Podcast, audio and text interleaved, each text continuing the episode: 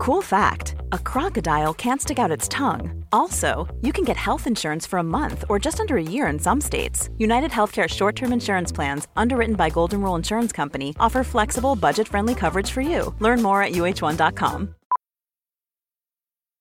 Millions of people have lost weight with personalized plans from Noom, like Evan, who can't stand salads and still lost 50 pounds. Salads, generally, for most people, are the easy button, right? For me, that wasn't an option. I never really was a salad guy. That's just not who I am. But Noom worked for me. Get your personalized plan today at Noom.com. Real Noom user compensated to provide their story. In four weeks, the typical Noom user can expect to lose one to two pounds per week. Individual results may vary.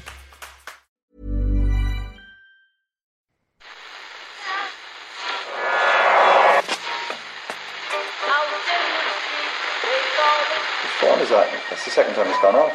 They never go home. They never go home. They never go home. Those those those boys. That's yeah.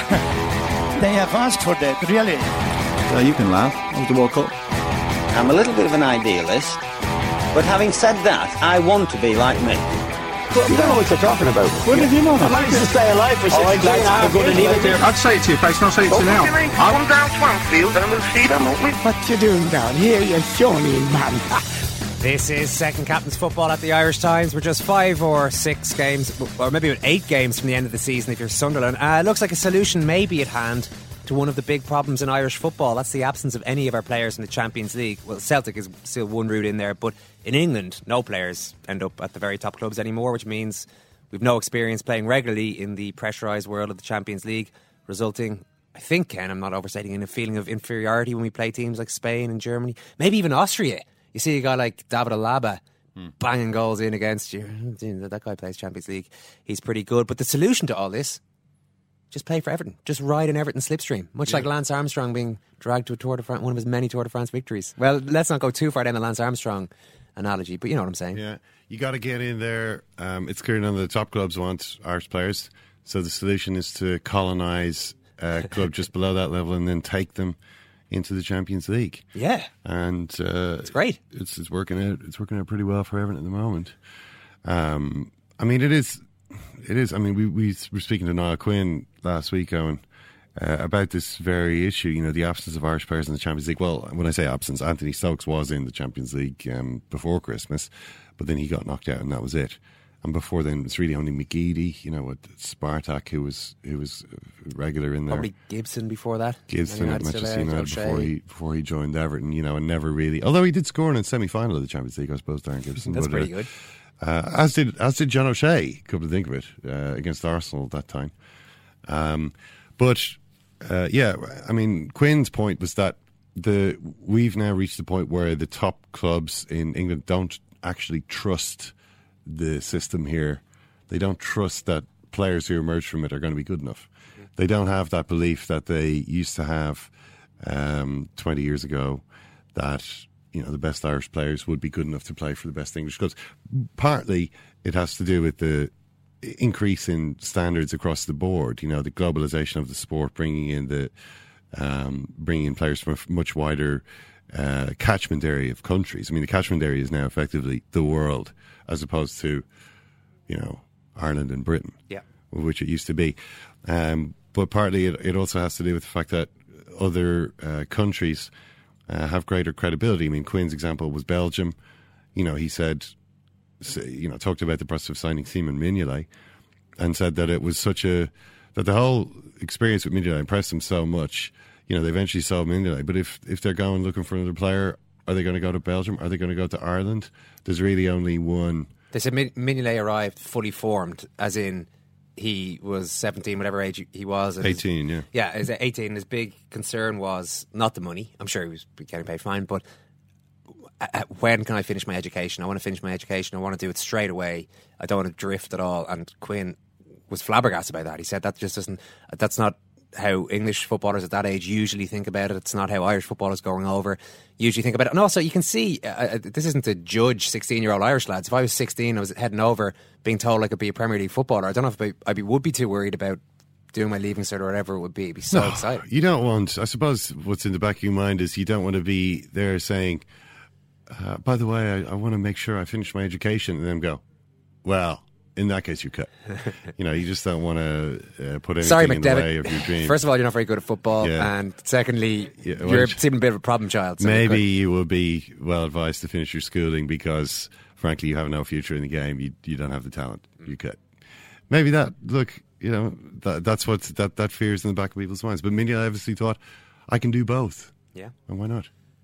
Uh, we're going to be talking about Everton's surge for the Champions League with Jonathan Wilson in a little while. And uh, unfortunately, a bad, bad weekend for former Irish international Chris Hughton, sacked as Norwich manager. We'll chat to Miguel Delaney about that. But let's kick things off with the report on sport.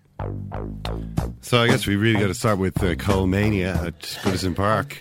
Uh, Seamus Coleman putting on a display of ball juggling, the like of which I haven't seen against Arsenal since Nani did the same thing. Um, I think on that occasion, one of the Arsenal players tried to chase Nani around and kick him for what he was doing. Um, uh, this was at Old Trafford. Remember, Old Tra- uh, Man United beat Arsenal in the Cup, at maybe Yeah. 2008, 2009, that sort of time. And Nani uh, did a little bit of juggling of the ball. Uh, well, with Manchester United in a commanding position, and Arsenal didn't really like that. But nobody seemed to respond to Coleman doing it. It was fine. It was like, oh, okay. So you're going to humiliate us like that as well? Fair enough. We probably deserve it. We haven't been good enough again. Uh, this seems to be the attitude coursing through Arsenal's uh, veins at the moment. Um, Could you imagine Seamus Coleman bursting through like that with Patrick Vieira in the Arsenal midfield? Petit, even. Any, of, any of those kind of guys. no. Even Ray Parlour, I would say, would be looking. Oh, especially Ray Parlour. maybe especially Ray Parlour. Don't know if they'd be too happy to see, or if they'd even allowed the the move to. Mind you, there was kind of nobody in his way. Was that not the point that he he? I think was it a header that he started? Maybe it was a little volley. It was a he- it was a header, first of all to get the ball away from I think Monreal, but then, Then- he ran after it, and I don't know maybe the way the ball fell from it was just It uh, juggling sense. it was the Yeah. easiest thing to do. If you look at every single juggle, every single volley, each of them made sense in their own way. It just started to look a little bit show offy after about Uh, three. well, after he'd, he'd run up the pitch, uh, leaving uh, Arsenal's fullback. I wonder was he thinking in his head, you know, uh, the real playground kind of thought, I can score here. Every kid has played football, volleyed it once or twice, and thought, I can go the whole length of this pitch and volley this in. This will be amazing. Uh, well, he, he didn't he didn't ultimately try that. Uh, although I kind of wish that he had. Um, he is obviously playing with a lot of confidence now. Though, like everybody in Everton, uh, Roberto Martinez uh, very happy, and he sees this in terms of a victory for positive thinking. He says, in terms of satisfaction you get as a manager, it's as good as you can get. Uh, talks about the performance being uh, strong in every way and praised every pretty much aspect of it. Uh, but he says, what's important is when you're a team, you have to have an aim. It can be an easy aim, or you can reach high and try to have a dream to follow. When it was Swansea, it was to get into the Premier League. At Wigan, it was to get into Europe. And at a club with the heritage of, heritage of Everton, it is to get into the Champions League. There's still a long way to go. Arsenal from now have 15 points to fight for. It's going to be a really tough fight. Um, yeah, but Arsenal Arsenal may have 15 points to play for, and uh, you know when you look at Arsenal's games, they have proven adept at, at putting away this this type of game. I mean, if you look at what they've got at home to West Ham, away to Hull, at home to Newcastle, who are dire at the moment, um, at home to West Brom, another relegation threatened team, and away to Norwich. They're the kinds of teams Arsenal usually beat. Um, the problem that they've had this season is losing their big games. You know, losing away to Man United, Man City, uh, Liverpool, Everton. That's that's really where their season has gone off the rails. They didn't even need to necessarily win all those games. If they could, it was one of those seasons if they could have held their own. As Hmm. you're saying, they'd be looking at the final few matches thinking, well, run here, we can go unbeaten now and possibly win this thing, or at least. Yeah. It's all a little bit grim for Arsenal. Um, no, yeah, it's, it's I mean, and and Arsene Wenger just is sounding like a broken record. You know, no, uh, apparently no real idea of what's going wrong. Um, you know, uh, he says, was there lack of fight? You could say that. Uh, we have to analyze it and come back with a different attitude. So this is the same thing that he says after every, every time that they that they lose a game like this, with more personality and stronger challenges. We have to go back to basics. Our performance was not convincing, not defensively, not offensively. Everyone were better. They deserve to win. That's a slightly unusual thing to hear Arsene Wenger saying because he usually finds some way to um, to make it out as though the results, if it goes against Arsenal, was unfair. But on this occasion, he couldn't do that. It was too it was too emphatic. Um, and now Everton are in a position where if they win their matches, they do have much tougher matches. They've got uh, they've got Manchester City at home. They've got Manchester United at home. And then again, playing the way that they are, you wouldn't uh, necessarily back against them. Uh, they do traditionally, of course, beat Manchester City. At least that was what they used to do when David Moyes was the manager. So that's one part of the Moyes legacy, one part among many of the rich legacy that David Moyes has left to Everton that uh, they'll be hoping something to, I want to ask to keep up. Jonathan Wilson about a little bit later on how we should judge David Moyes and what he uh, and what he has left. I mean, yeah, and, and you wonder if Arsenal were to make a change because you do now begin to sense this is this is getting to the point where they have to seriously think about it.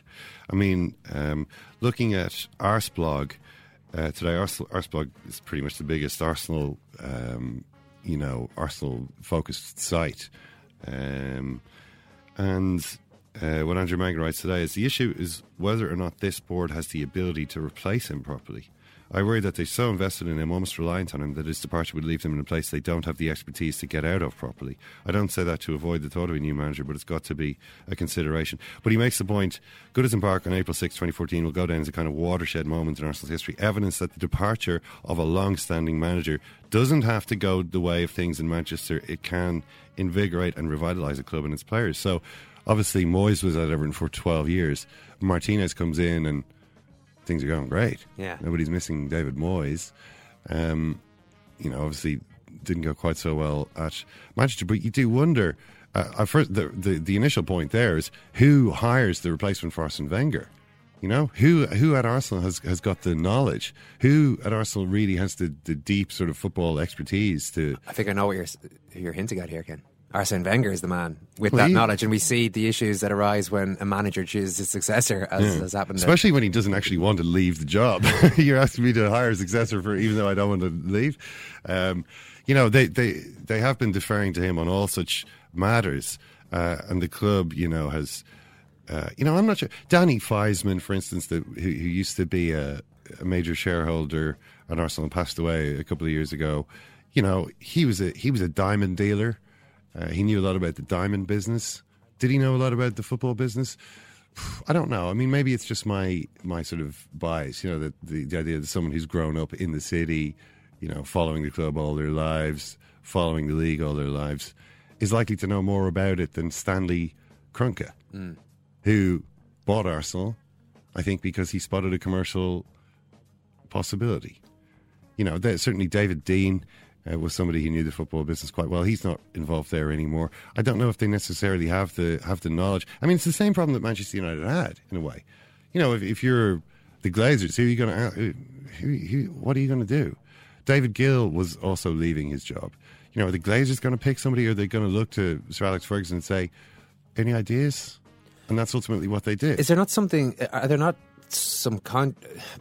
Is there a middle ground there? For example, Bobby Charlton. You know, Hmm. I'm sure there are other people involved in Manchester United who do know about football and have been involved. I just I don't buy that that idea. At the that decision-making oh, level, though. Yeah, I don't know. I just don't buy the idea that it goes from Malcolm Glazer well, or, or one of the sons to Alex Ferguson, and there's no, and so it's either somebody who's only just come into football in the last couple of years, or the former manager. There's nobody else at that club that can have a say. There's no chief executive, no Oh, there, board there, members. there, there may well. Well, there there was a chief executive in fairness in David Gill, but he, unfortunately for Manchester United, decided to leave at just the same time as Alex Ferguson. That didn't work out No. well for them. That was that was very unfortunate that that happened at the same time. Um, I don't know if David Gill necessarily agreed with that. With had the same outlook on the succession question as Alex Ferguson obviously had, but we can see whose authority ultimately won out in the end. Norwich City have shown a way to expedite the process of appointing a new manager. Um, Chris Hughton gone over the weekend, and their new man's already in. Yes, Neil Adams, the youth team, uh, or youth cup winning coach. Um, you know, and they, uh, I just don't understand what took them so long to do this uh, because they've been talking about this and sort of undermining Chris Hughton for a long time. And really, once the uh, the, the chairman, uh, David Mc, Mc, uh, the chief executive rather, David McNally, said a few weeks ago, "Well, of course, we'd be crazy not to be looking at possible replacements." You can't say something like that. um, and then not act. You know, if you're going to undermine your manager, if you're going to if you're going to um, effectively corrode his authority by publicly casting doubt on whether you think he's the right man and announcing to the world that you're looking for his replacement, Yeah. then you probably should do something. You know, you probably should, if if you've decided that's what you're going to do, and then told everyone about it, do it. You know, what was he afraid of? Was he afraid that oh, I'm not sure, Ooh, is it the right decision? You know, uh, I'm, uh, maybe I'll give it a few more games. No, I mean you've you've already. You've, you've already effectively changed the situation by intervening, by making this public comment Yeah. You know, the results shouldn't affect it. You know, so what if you win a game? I mean, to a large extent, these football matches are, are random. You know, the, the outcome is dictated by random chance to, to, to an extent. If you're convinced that Hughton isn't the man, then do something Yeah, it's it. hard to argue with that. I, see, I, I feel a certain amount of sympathy for Chris Hughton in that he does. This is something we've talked about uh, with with Norwich, I think, and certainly other clubs. There are certain ideas that they. Uh, I don't want to say have ideas above their station. That sounds unbelievably pompous. I uh, had it spewed out of my mouth there, Ken. But there, I, I don't know what Norwich's aims are. I would have thought Norwich, a club of their size, just being in the Premier League is a success. Hmm. And at the moment, Hughton has them four points outside the relegation zone. So if they were to continue with that sort of form, they would just about well on paper they would just about um, scrape uh, a place in the Premier League for next year. But looking at the fixtures they have left, you start seeing the problems. But, you know, in the age of Roberto Martinez, suddenly uh, just staying in the Premier League doesn't sound like such a big dream. I mean, why does our dream? That's like going to bed on and having a dream where you wake up, get up, uh, you know, have a shower, put on your clothes and your shoes, head out the door, get on the bus, go to work, probably in the bank, come home, make your tea, watch a bit of telly, and go to bed. And then that's when you wake up and you think to yourself, was that my dream? Was that actually the dream that I've just had? Was a perfectly boring, ordinary day? That is a dream for lots of people. Yeah, I suppose. I Richie mean- Sadler talked about this, saying that when he was playing football, he, everything was all this excitement, and he thought this is life, you know, living Mm. for a result. And now he, he's thinking, well, I just want to have a nice day, Yeah. like that, Ken, and then just go to bed at the end. Stability. Well, that's what maybe what Chris Hughton should have said if he went into David McNally and said, "Look, your problem is You're dreaming you, too big." You want too much." Yeah, you know, the Buddha taught us that the only way to achieve liberation, you know, is to. To, to, we're, we're all looking for peace, right? You want peace. I want peace. You know, then stop craving for things you can't have. Stop lusting after Premier League position, increased prize money, Europe. You know, you ever heard the story of the fisherman? You know, that's what Christy just said. Yeah. You know the story of the fisherman? Oh, me? Yeah. You talked about this quite recently. Ah, come on. I, you know, you got to bring up the story of the fisherman. It's every morning now, and I wake up and I think about that story. Uh, you know, the, the, uh, there's a guy walking along, sees a you know in the countryside, or sees a fisherman there, uh, lazing in his boat, sunning himself. Boat is like pulled up on the jetty or whatever. And the guy, the guy's looking at his watch. He's like, "It's eleven o'clock. You know, what are you doing? Get out there and fish. I thought you're supposed to be a fisherman." And the fisherman's like, "Well, you know, uh, I actually already been out and caught a couple of fish today, so I'm done." And the guy says, "Well, you still got all day. Look at this beautiful day. The sun is shining. Uh, the the breeze is cool across the water. You can go out there and fish and get, bring a lot more fish back today if you just get out there." And the fisherman said, "Well, why would I want to do that?" And he goes, "Well, because then you'd have a you'd have a ton of fish. You'd have a, you'd have a surplus. You could go to the market. You could sell the fish, the extra fish that you didn't need to eat." And, and the fisherman's like, "Yeah, and then what?" And he goes, "Well, then." you know, you'd, ha- you'd have a lot of extra money. You could buy another boat. You could hire someone to go out with you. You could go out and keep fishing. You know, the two of you catch two times as much, four times as much. And the fisherman's like, well, you know, what would I do then? And the guy says, well, I mean, you know, you'd eventually have a fishing fleet. You could have a canning factory. You could have a whole integrated, vertically integrated operation. You know, you could be, I know, you could be a billionaire. And the guy says, well, what would I do then? He goes, well, then you could just sit around and, you know, basically do nothing. And the guy, the fisherman's like, well, you know, that's pretty much what I've been, what I'm doing right now. So, uh, so the guy thinks, oh, right, I see. Now maybe Chris Hughton could have taken that line with David McManning. Look, are we not all happy here? Do we not all sort of Fishing. We get out there, we run around in the fresh air, play football, sweat, shower, feel great. Why do we always have to want that little bit more? But of course, McNally's probably looking across at Martinez and thinking, well, if this guy can dream big.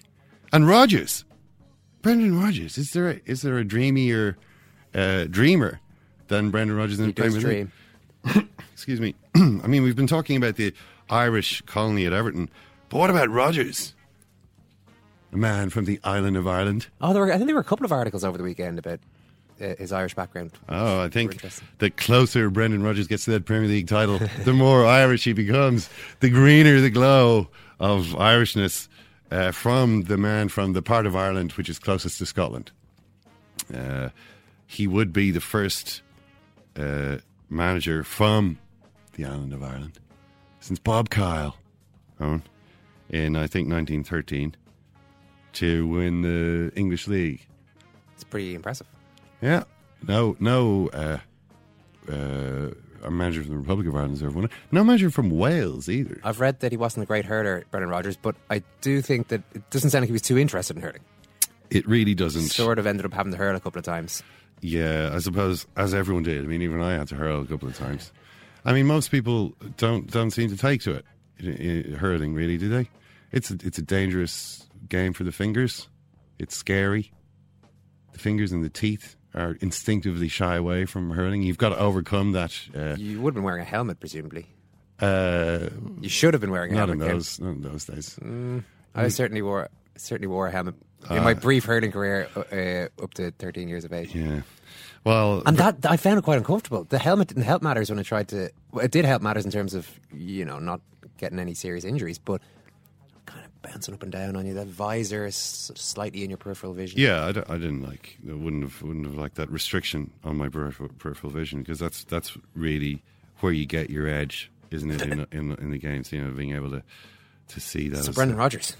Uh, well, look, Liverpool uh, again uh, winning again with a couple of penalties by Steven Gerrard, bringing to twelve uh, the total of penalties that they've been awarded this season, and uh, well, they've scored ten of those.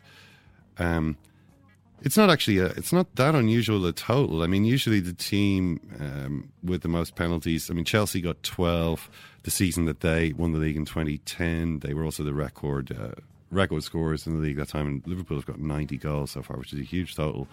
Um, still have a small chance of maybe breaking Chelsea's record.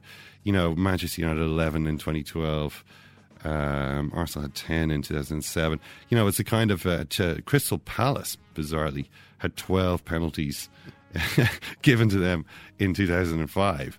Uh, that was uh, the season when Andy Johnson set a, a record, I think, of Oh, yeah. 11 penalties. He was a uh, he was very good at winning and scoring penalty kicks.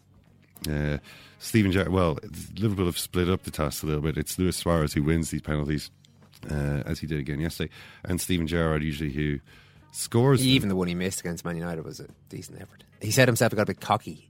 yeah, I didn't see why that why that one was any cockier than any of the other ones he took. It looked like a standard whip it into the bottom corner job. He didn't Panenka it. No, and actually against Suarez. I mean, if if imagine Suarez had been taking these penalties. I mean, if he'd scored, you know, nine, Gerrard scored uh, ten. I think. Uh, I'm not sure actually if he scored every single one of Liverpool's penalties, but they have they have scored. The team has scored ten. So even if you were to add seven or eight to Suarez's tally, that'd be pretty good. Yeah, he, then he would really be looking at that European uh, golden shoe. But um, Rodgers, uh, uh, there was a dispute over the penalty. I actually was surprised by this because I, I, I was watching this match on TV. Gary Neville was uh, was saying, "Oh, this is a, the referee's having an absolute shocker," because the referee had given a uh, somewhat dodgy goal to West Ham, in which Andy Carroll um, had risen at a corner kick and swung his arm around and struck Simon Mignolet in the head. Quite like never seen. I've rarely seen something like this happen, and knocked the ball out of his hands. Uh, Mignolet's face doing that sort of boxer thing as Carroll's um, very long arms sort of swung around and struck him in the head, um, and dropped the ball and. Demel knocked it in, and the referee gave the goal. And then there was this farcical situation where West Ham played the replay, or the the up the screens at Upton Park showed the replays, uh, complete with Andy Carroll um, striking Mignolet, and all the Liverpool players are standing there pointing at the screen, shouting, "Look at the look at the replay!" and the uh, referees pretending not to notice. Um, but then uh, the penalty that was given to Liverpool, Neville seems to be of the opinion that I, I couldn't understand why it wasn't why he didn't think it was a penalty. I mean, Flanagan touches the ball first, the goalkeeper then touches the ball, Adrian, and then Adrian brings Flanagan down. If he doesn't bring him down, then Flanagan has got a pretty simple task to square the ball across an open goal or even score. Yeah, what a, uh, when I first when I watched the first replay, I was convinced it wasn't a penalty because he, quite clearly. So people haven't seen it. We're talking about a goalkeeper coming out to his own right. If you can picture that, the, with the Yeah. with Flanagan trying to go around him, Flanagan's kind of going to the left of the goalkeeper. The goalkeeper swings his right hand around and touches the ball with it. Flanagan continues on for uh, a split second, and then for some inexplicable reason, the goalkeeper brings his left hand around and he actually trips him with his trailing hand, but qu- quite deliberately, I thought. Mm, it was So- strange. yeah, so the, the the first contact actually was with the ball, but then The first, well, the, the first contact was Flanagan with the ball, and then the goalkeeper touched the ball. Yeah. and then the goalkeeper brought down. Yeah. So I thought that was the set, it, was, it was almost like a double movement by the by the uh, by the keeper. yeah. Um, anyway, so so they continue to lead the league, and next uh, week it's going to be Man City at Anfield for what looks like a really uh, well. It's obviously going to be a very important game. Just to get some Tim Sherwood uh, Oh quotes. yeah, here. before you wrap up this, Um, he he addressed the rumours from a couple of weeks ago that he'd uh, punched one of the Spurs players in the dressing room. oh, was that the rumor? I just thought it was a bust up. No, the rumour was that he punched someone. Yeah. Um, Sherwood says I was getting family and friends texting me saying, "Why did you do it?" They didn't say, "Did you?" It was all, "Who did you hit? Who did you hit?" The players know I want the best for the club. That helps them out because it means I want the best for them. I'm not going to suffer fools, though. That's the way I manage says Sherwood. I love I love the way Tim Sherwood is always talking about his style of management, even though he's only been managing for like a few weeks. um, he says, uh, but he he then attacked uh, or addressed this thing about well, you shouldn't have criticised your players. Uh, you know when he when he was saying not enough, God, and uh, and he says, I didn't have any hidden agenda. I just felt the players need to be accountable. If Mourinho does it, it's right. If I do it, it's wrong because I'm inexperienced and Mourinho's the best manager we've ever seen, supposedly. Now, he's talking about Mourinho criticising his strikers over the last year. I don't think that that has been seen as a good thing. I don't think that's been seen widely as well. There's Mourinho once again doing the right thing. Hmm. I think everyone has everyone has been a bit puzzled by that. Number one, why is Mourinho attacking players he still has to use? You know, what's the point of talking about how your players don't have any balls when they're the only players you've got? You know, I, is he trying to point the finger of blame uh, at someone else? Is he sensing that this season isn't going to work out? Is he trying to hang the blame on somebody else? You know, I think Mourinho has been doing that. Sherwood says, "Oh, apparently when he does it's the right thing." Mourinho, amazingly, after uh, Chelsea's game in the weekend, called out a Sky cameraman who went out in the pitch you know, as a player, you know the way Sky always have cameras on the pitch just as the match is about to kick off. This particular cameraman walked all the way around Fernando Torres, focused on his head. You know, Torres is there trying to ignore the camera, just staring ahead, trying to trying to look steely. And the camera walked all the way around. Mourinho has a go at this cameraman after. Oh, what do you think you're doing? I think it's disgusting what you do. You know, we didn't need to do that. Whose fault is it that he's doing that? Yeah. Everybody knows that Mourinho's the one who's put. When Torres is standing there, this, this cameraman is walking 360 degrees around me. You know, is he thinking this has nothing to do with me? He knows exactly. Just to finish up in Sherwood, though, uh, whatever decisions you make in this game, only stand up if you win. If Mourinho doesn't go on to win anything at Chelsea, he's going to be wrong for saying what he did. It's one stage at a time. I got six cup finals between now and the end of the season. Uh, but he goes on to say, I'm realistic to know it's Tottenham. You're under the spotlight no matter what you do. You got a rookie manager coming in here who won the first eight games or whatever it was, and everyone thinks it's easy. Who won the first eight games? He says he didn't win the first eight games. I mean, he he won five out of the first eight, which isn't bad. But that's if you don't count the two defeats We're in going the in the, the Kinnear route of self promotion here. It's a little bit uh, playing a little Three-time manager of year. or whatever it was. If you can just put in that qualifier whenever you make an outlandish claim about your past achievements. But he says, uh, talking about this thing, another thing that he had to address was was the sitting in the stand at Anfield rather than down by the sideline, and the, and the fans are saying, "Where is our manager?" And he says, "You're damned if you do and damned if you don't." I've never heard anyone claim that a manager is damned if he does stand on the touchline trying to manage the team. If Mourinho sits up there, he's fine. if Nigel Pearson and Leicester sat up there all season, they've been promoted to the Premier League. But I will be on the touchline on Monday and I'll be knocking out as many people as I can. I've had a lot of time to prepare this week, says, says Tim Sherwood. That's the end of Kennedy's report on sport. Hair dryers is a metaphor for the current of hot air generated by various blasts of temper the hair dryer with which uh, Alex Ferguson was famously associated. He threw a hair dryer, I think, at David Beckham. I thought that he threw a hair dryer at David Beckham. Uh, in the is that right? No, no, no, no, no, no, no, no.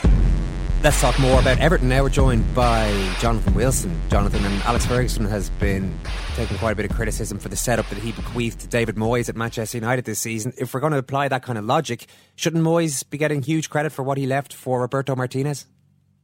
Yeah, I think up to a point he should. I mean, you sort of get the impression, and I think you often see this with, with the development of clubs, that they reach a certain point under a particular manager, and then I guess because they've been there so long and they've seen what works, they, they become quite conservative. They go back to, to what they know. And so maybe there's a sense that Moyes could have gone further. I mean, it, it's incredibly harsh to criticise him for that because you, you think of the position they were in when he took over.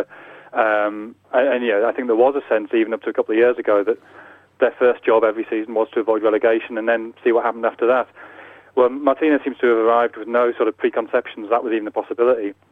And of course, he has, you know, he has strengthened the squad, bringing in Lukaku, um, bringing in Gareth Barry at the back of midfield. I think he's had a really good season. James McCarthy, someone we've actually spent money on. Uh, Deulofeu coming on loan as well. So I think there's a combination of things. But yeah, certainly part of their development this season has been Martinez coming in with an open mind, being prepared to take more risks but building on the on the platform that was already there for him. Well, when you say building on the platform, um, what exactly are we talking about here? Because I think you wrote a comparison of uh, Martinez and, or rather, Everton under Martinez and Everton last season under Moyes, and maybe it wasn't quite as different as people think. I mean, there are obviously some uh, differences.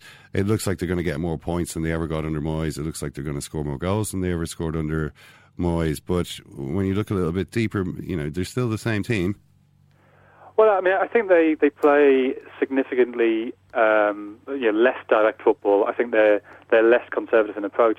I think what you have to give Moyes credit for is, is building that back four. Now, I know John Stones has come in, which obviously has has um, has helped this season, but that was a very stable back unit with, with Tim Howard, then with Coleman and Baines, um, Distin and um, uh, Heitinga in the middle. Uh, so you know he, he did leave them that back four, which okay has, has been developed and Heitinga has now left, but that that basis was there. He, he got that right. And you, if you can trust your defence, it makes everything a lot easier. That you can then start fiddling around up the pitch, and the consequences if it goes wrong there aren't quite as, as dire. I mean, but I think that you know, particularly the, the Howard Distin axis, I think, is, is vitally important to them. Yeah. What about the fact that they've also got Lukaku um, scoring the type of goal that he did, uh, the second goal yesterday? I mean, you know, Arsenal really didn't know what to do with him. And when he plays well in a game, he usually scores and has a major impact. Um, Chelsea letting him go there looks like a major mistake by Jose Mourinho. Yeah, it does. I mean, it's a really baffling thing. Um, and Mourinho, I think, basically after that Super Cup final against Bayern, when he, when he didn't play well, when he missed the penalty in the shootout, that seems to have been enough for Mourinho. He just, just wrote him off after that. So, I mean, do you really think that was that was it, John? Because I mean, I, I mean that okay, that's certainly what happened chronologically. There's no doubt that he left after that happened. But would Mourinho really have decided, okay, you know, I can't, you know, I don't think this guy is going to be part of my plans on the basis of missing a penalty like that? That seems insanely um, sort of judgmental and self-defeating way for a manager to carry on. Yeah, he does. I agree entirely, and, and um, yeah, that that is how it appears. I, I, I find it difficult to believe it's just that. I think there must have been other things behind the scenes. I think some of Lukaku's comments since then have suggested that he and Mourinho didn't see eye to eye. But it does seem baffling when you look at the forwards Chelsea have got. You know, it's not like you know, it's not like he was competing with Drogba at his best or Falcao or, or, or something like that. You know, the, the fact that they've got an aging Eto'o, a misfiring Torres, and Demba Ba, who I mean, seems essentially to have disappeared yeah, I, I can't believe they wouldn't have been better with Lukaku there. I'm not even sure that Lukaku's the type of player, given the stage he's at in his career, when he'd have been expecting first team football. I think you could have you know, played him 10 or 15 league games, brought him off the bench, and even then, they, they'd have got far more out of him than, than, than what they've got at the moment. Well, Lukaku talked about it uh, a couple of weeks ago. I mean, Jose Mourinho, I think this this this Lukaku question kept coming up for Mourinho a couple of months back, and he um, said, in, he said, why don't you ask him? Why don't you ask him why he's still at Everton? Why he's at Everton and not here? And it seemed to be. Uh, he, he seemed to be hinting at something having gone on. It, w- it wasn't just a cut and dried case of I, Jose Mourinho, have made a mistake, because it never is. Um, Lukaku said that he had played really well at West Brom, didn't want to essentially sit on the bench because how do you get better at his age if you're just going to sit on the bench? He needs to. He wants to play a lot of games and be like uh, Drogba. Drogba is the player he always refers to because he he loves Didier Drogba. Drogba's his idol. But Drogba said something about uh, Lukaku a little while ago. He said Lukaku's a much better player than I am than I was at that age. When I was his age, I was at uh, Le Mans. Le Mans was the little team in France. Um, that Drogba was playing at. I wondered though maybe if that's the right type of club for a player at 20 years old. I, mean, I don't mean to compare Everton at all to Le Mans, but maybe he's better off playing for a club like Everton at this stage of his career than he is at Chelsea. Even if the other strikers at Chelsea aren't that good, you're still expected to score, to win every game. And at this stage of his career, maybe Everton is, is a, the appropriate stage for him. Yeah, I mean, I think there's a truth to that, and I think we've seen plenty of players who've, who've suffered by being stockpiled, essentially.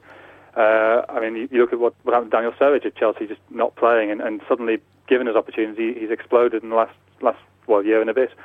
Um, and I, you, are right, actually. You're thinking back that even when he was at West Brom, Lukaku kept saying, "Yeah, I want to be playing. I want to be playing first team football."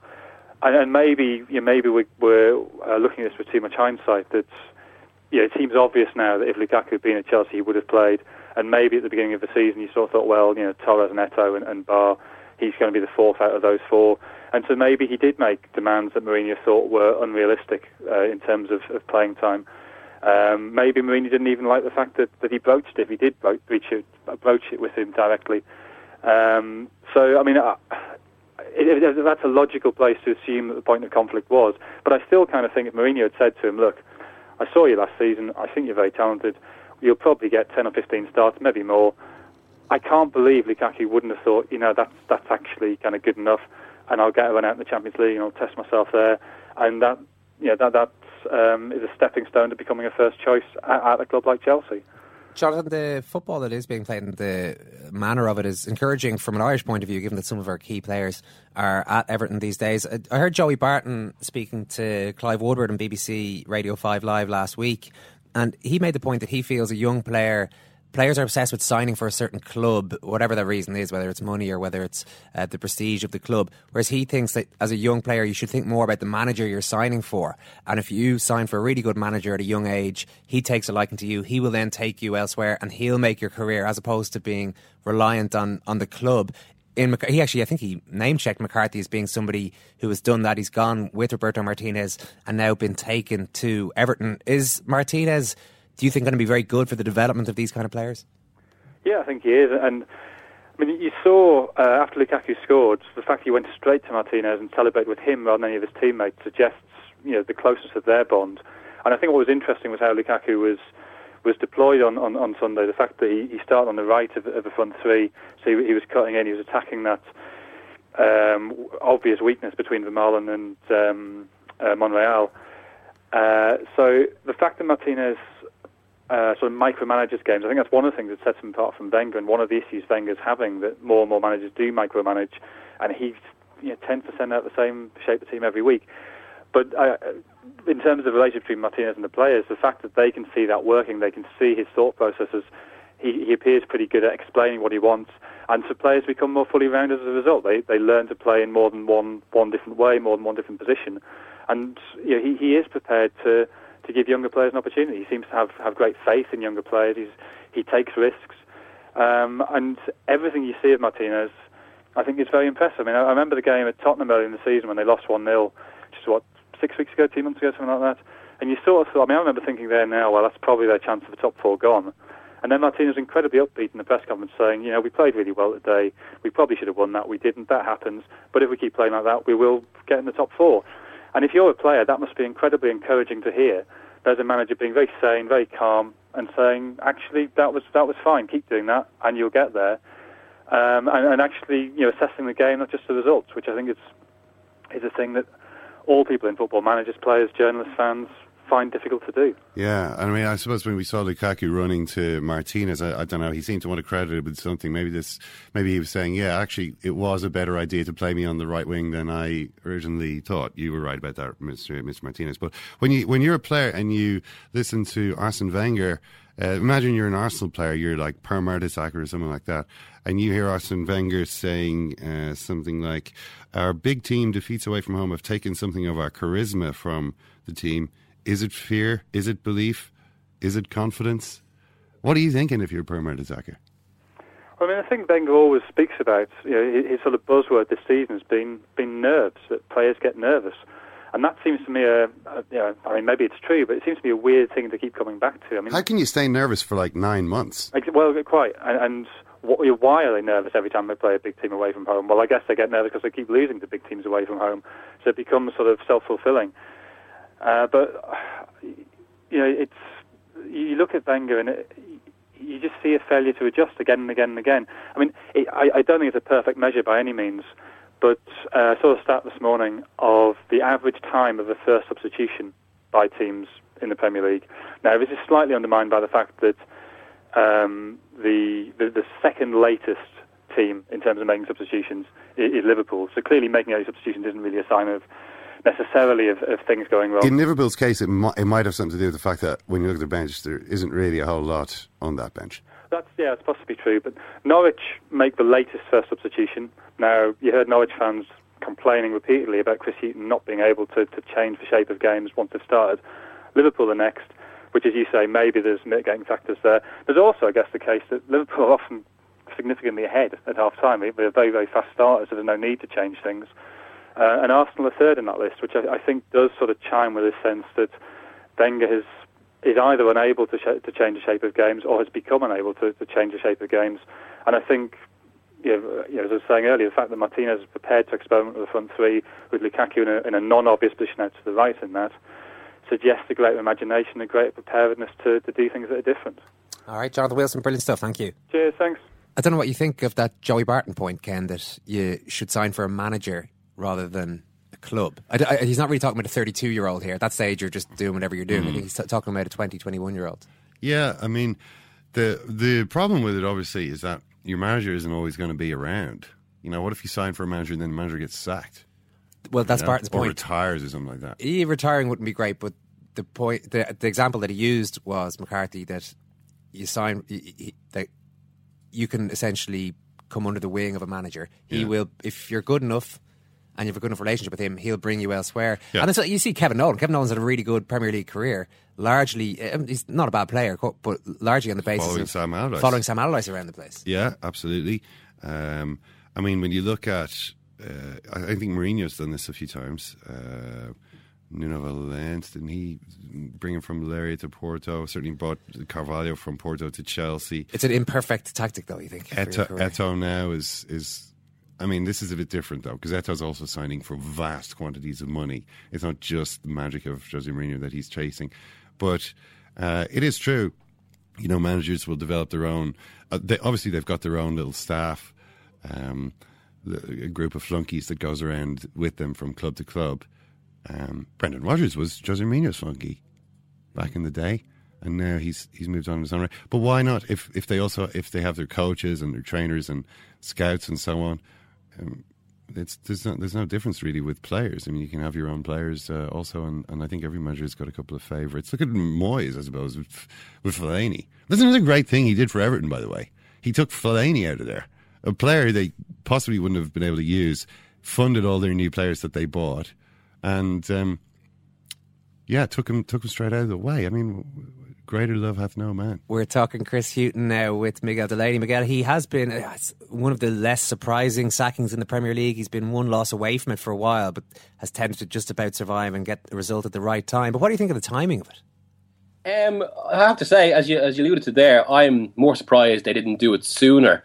Um, I think we, have known for some time, going back to uh, a match they had against West Ham earlier in the season, that the Norwich hierarchy have been almost looking for the excuse to sack Hughton, but there was there was a certain amount of uh, resistance the the one thing you would say now is so in that sense, I think it's surprising they didn't act earlier.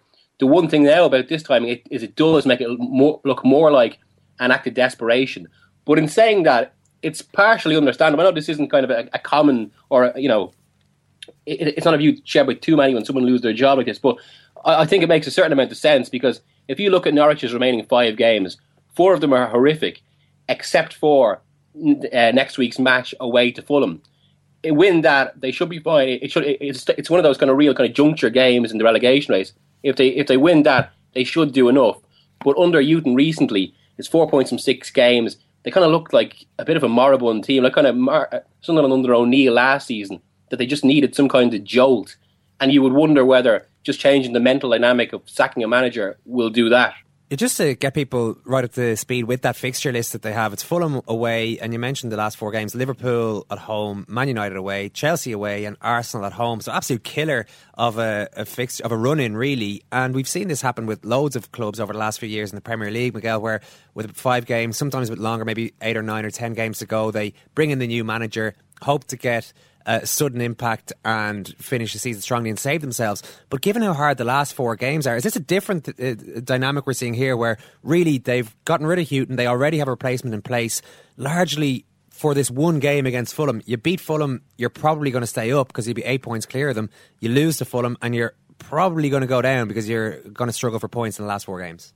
Yeah, um, I, I, don't think there's any denying that it uh, it looks like what it is, or it is what it looks like. Sorry, that it, it's basically a panicked last throw of the dice. But at the same time, that's not to say there isn't some logic to it. I mean, the, the whole idea of a new manager bounce, like I think there's the evidence against it is 50-50, where Everton's for, for it is 50-50. Uh, uh, but I think that just shows that in some cases it doesn't work. I mean, if you look at it from a from a kind of a player's or a squad's point of view, and even uh, we, have all been there in jobs of our own.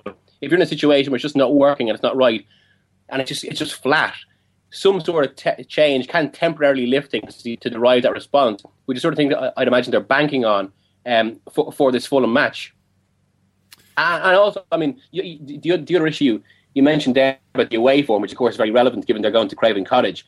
But because of the fact they have to go and actually win a game now, I think there is a, a deeper issue from, from, talking to people connected to the Norwich dressing room.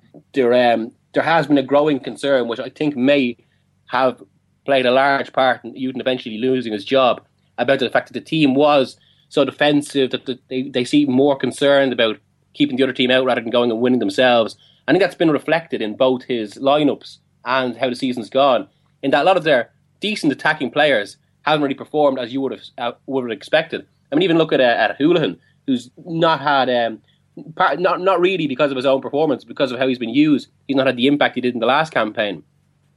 Yeah, like I mean, uh, I mean that that was always for me a, a, sort of mystifying aspect of, of what Hughton was doing there. Why, you know, how can you leave a player like that out? Um, you know, when he's been such a good player for the club for, for a couple of seasons. But um, I saw Neil Lennon was on Match of the Day 2 last night, and they asked him about this. Well, you're actually one of the main um, front runners, and he said, "Well, you know, I don't know if they'd." He said the usual sort of, uh, "Well, it's always flattering to be linked to jobs, but it is a privilege. It remains a privilege to, for now, be a Celtic employee." Um, but all that convincing. He said he, he did sound as though he, he wasn't totally ruling out the prospect, but he said, I, am surprised that they would do it at this point of the season unless they've already got someone to come in." But they say in the statement that they've appointed um, the FA Youth Cup winning coach Neil Adams as first team manager. I mean, they say he's been appointed first team manager. Is he uh, going to be Norwich's man for the long term? Well, it, I mean, that, I think that's why a lot of people, uh, the, the, immediate response was um, that was like Mick McCarthy and Terry Connor in 2011-12.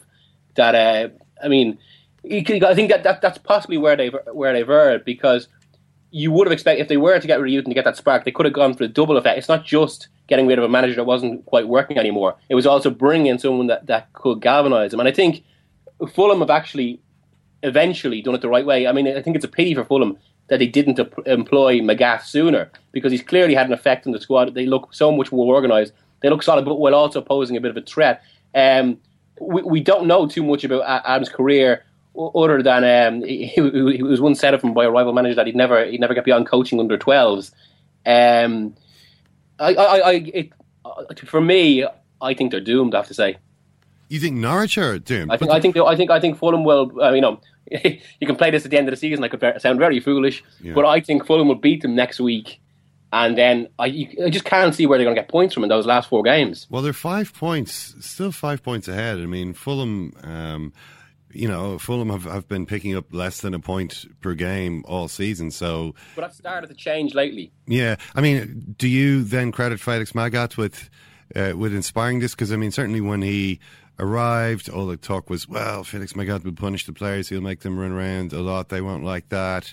Um, look at his glasses. You know, that was sort of the, the general tone of of Yeah. comment about it. But actually, it, it appears that this um, triple Bundesliga winning coach knows a thing or two about uh, about getting a team to play football. It would seem that way, yeah. Um, I think the problem with Fulham, I mean, I, I covered them a fair bit this year, and like for so long in the season, I, I think they were in a bit of an artificial place because I don't think they were as bad as most of the campaign suggested. But they do, they did have, you know, a bloated squad, a squad that didn't really have kind of an identity about itself.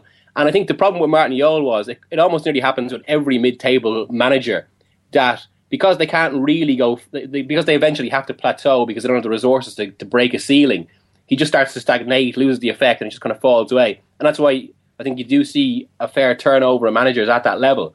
Um, obviously, they didn't kind of react to that the best. They, they went through the whole the chaos with, with, with Meulensteen and that. But you know, with that with that squad, it's almost like with, with that oddly put together squad, it's almost like as, as, as if Magath has kind of just finally started to bash it into shape, and you, you can see a team structure there now. Um, and they don't give up easy goals in the way they were for the vast majority of the campaign. Miguel, uh, we haven't mentioned Sunderland, who are sitting there right at the bottom of the table. Uh, they're two points behind Fulham, uh, which means that they're is it five, seven points behind Norwich. Now they have got three games in hand. I guess when you're fighting relegation, maybe the games in hand aren't quite as advantageous sometimes as they can be if you're if you're up near the top and you're likely to win all of those. But exactly, yeah. yeah, are you, giving Sunderland a chance? It's, if they if they were to win two of those three games in hand, suddenly they're possibly climbing out of the relegation zone and dragging someone like West Brom back in. I'd give them a chance, but I'd say much less so than a few weeks ago. Uh, I've actually been a bit disappointed with the way they with their last month. I mean, if, I, I watched them actually against Fulham.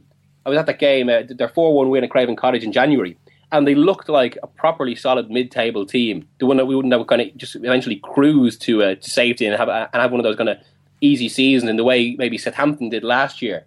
Um, but I mean, the way they've regressed, like, it's it's not just that actually they've been losing games; it's that they've been losing a lot of games where you th- you would think, right, if they win this, they're okay. So it's kind of it's, you know it's it's further their, their, their own position a lot. Um, clearly, Po- Poyet has something with squad, as we've seen from the cup runs, so you wouldn't completely rule it out. But I, I don't know, you just, you, you just worry about that regression. Um, I, I'm not sure. I, I think they might have left themselves a bit too much to do, and also, but the, the season ends in five six weeks. So it's a lot of games to fit in in that time.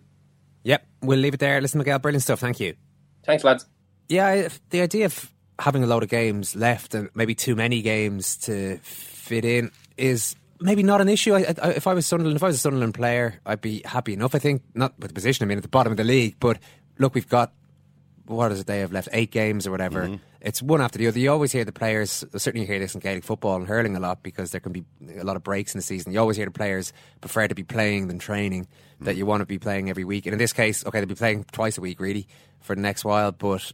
You might as well get into the rhythm of it and pick up a few results and try and save your Premier League status, particularly at Sunderland, who apparently have uh, co- signed into their contracts mm, pretty big pay cuts if they get relegated. Yeah, um, that, that's been a club policy, I think, since Niall Quinn was there, that uh, they're going to take big, big cuts um, because otherwise you'd have to do a situation where everyone else who works for the club has to lose their jobs and the club still goes massively into debt paying the contracts of players who weren't actually good enough to keep it in the Premier League. I mean, the problem with Sunderland is that the games that they've got left are not easy games. I mean, there's Tottenham away. I'm sure they'll be looking at that and thinking, well, we've got to get something out of that. That's the first game coming up. Everton at home. Everton obviously didn't really well. Man City away. That's going to be a loss. Chelsea away. That's another zero. Um, Cardiff City at home. Okay, maybe three there. Man, Man United away. Probably going to be zero. West Brom and Swansea at home. So if they're still in with a chance with two games to go, they've got two winnable games at home, but winnable games for Sunderland. uh, Yeah. What is a winnable game for Sunderland? So who's staying up? This is a question that get, the, the kind of question that gets asked quite a lot at the end of match of the day. I'm tempted to agree with Miguel actually because uh, I just think Norwich City are not going to get. I think you know it, it, it, will depend if if Norwich lose at Fulham on the weekend, then it's probably Fulham who are going to stay up and not Norwich. And I think the two teams behind them, Cardiff and Sunderland, are probably going to get relegated too. Okay. So it's not. It's a pretty dull prediction. Well, it's fine. We'll leave it at that. It's uh, it could be accurate. We do have a listen to the first show that we put out today. We've got Gerry Thornley and Bernard Jackman talking about the brilliant victory by Munster in the Heineken Cup. Also, a couple of things that they noticed being at the Leinster game in Toulon. Uh, a couple of indications they felt that maybe Leinster weren't as tuned in psychologically and physically as they could have been. Plus, we have Brian Murphy ahead of the US Masters, which starts on Thursday. Thanks very much for listening to Second Captains Football, the Irish Times. Thank you again. Uh, thank you, Eoin. We'll chat to you later in the week. Take care.